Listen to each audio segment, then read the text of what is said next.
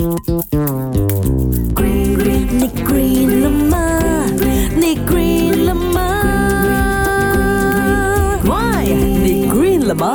大家好，我系赵经理。哇，现在亚运会哦，大家 fight 到喊喊声哦。看着那些运动员啊，上台拿奖那一刻，哇，那个金牌闪灵灵，有美到。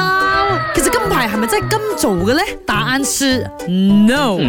那就是纯铜做的，那银牌就是纯银做的啦。金牌，哎，九十二点五个 percent 是银做的，然后大概有六克的这个纯金镀金，所以金牌的内在也是一个银牌来的。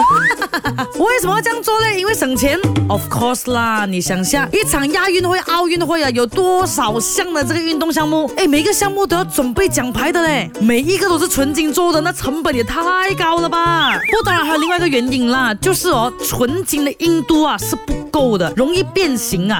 这样银质的镀金方式哦，就可以改善硬度不足的这个问题了。你想一下，一个运动员呐，他拿到金牌之后啦，喜欢怎样？咬那个牌咯啊，放进 bag 里面呐，然后给朋友他们呐看一下看一下这样子啊，再交回到你手上，我觉得这个金牌就已经面目全非了。所以为了保持好它的 quality，是不是？他们还是用纯银镀金这个方法是最好的啊。另外也给大家科普一下啦，你知道办过亚运会最多次的国家是哪个国家吗？你想讲中国是不是？答案是泰国啊，总共搬过四次，一九六六年、一九七零年、一九七八年，还有一九九八年的。接下来就到韩国三次啊，中国也是有三次的。马来西亚，呃，暂时还没有。